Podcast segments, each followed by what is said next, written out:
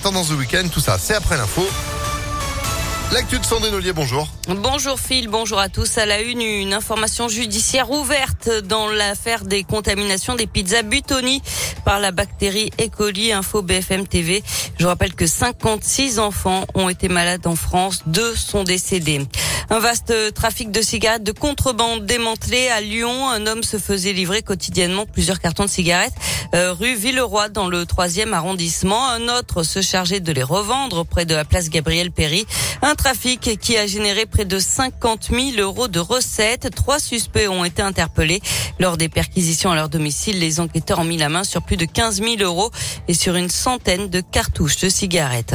Un appel à témoins lancé après un braquage à main armée à Lyon le 13 mars dernier. Deux individus sont entrés dans un bureau de tabac route de Vienne dans le 8e arrondissement. Ils ont ensuite pris la fuite à pied avant de rejoindre un véhicule. Les policiers sont à la recherche de toute personne ayant assisté à la scène.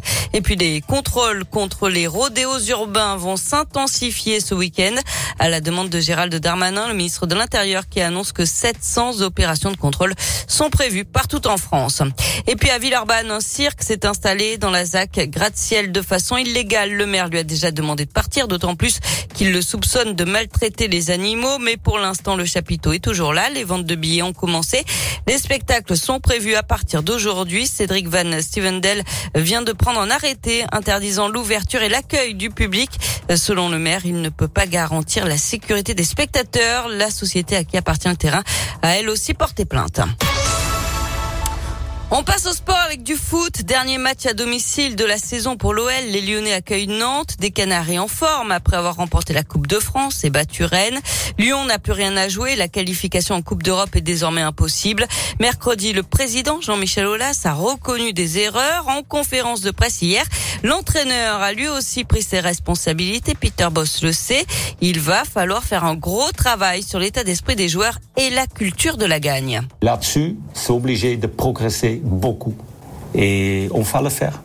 On va le faire. On va, prendre les mesures pour la saison prochaine pour être plus compétitif. Parce qu'il faut. Ça, j'ai appris. J'ai fait des erreurs. Pour moi, le plus important, c'est d'apprendre des erreurs. J'ai déjà préparé pas mal de choses pour aider les joueurs et pour bien mettre en place une autre culture pour avoir des succès. Un travail qui a déjà démarré. Dernière rencontre à domicile donc demain à 21h face à Nantes. Il faudra bien finir devant les supporters. Toujours en foot, le FC Villefranche euh, joue lui un match capital ce soir. Une victoire face à Bourg-en-Bresse et les Caladois pourraient bien jouer en Ligue 2 la saison prochaine.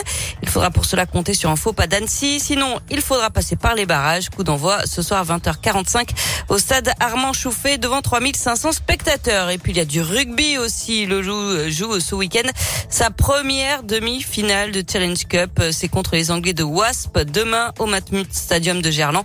Ce sera à 13h30. Merci beaucoup Sandrine. Vous retrouvez tout cela et bien plus encore sur impactfm.fr. Vous êtes de retour à 8h. À tout à l'heure. 7h34.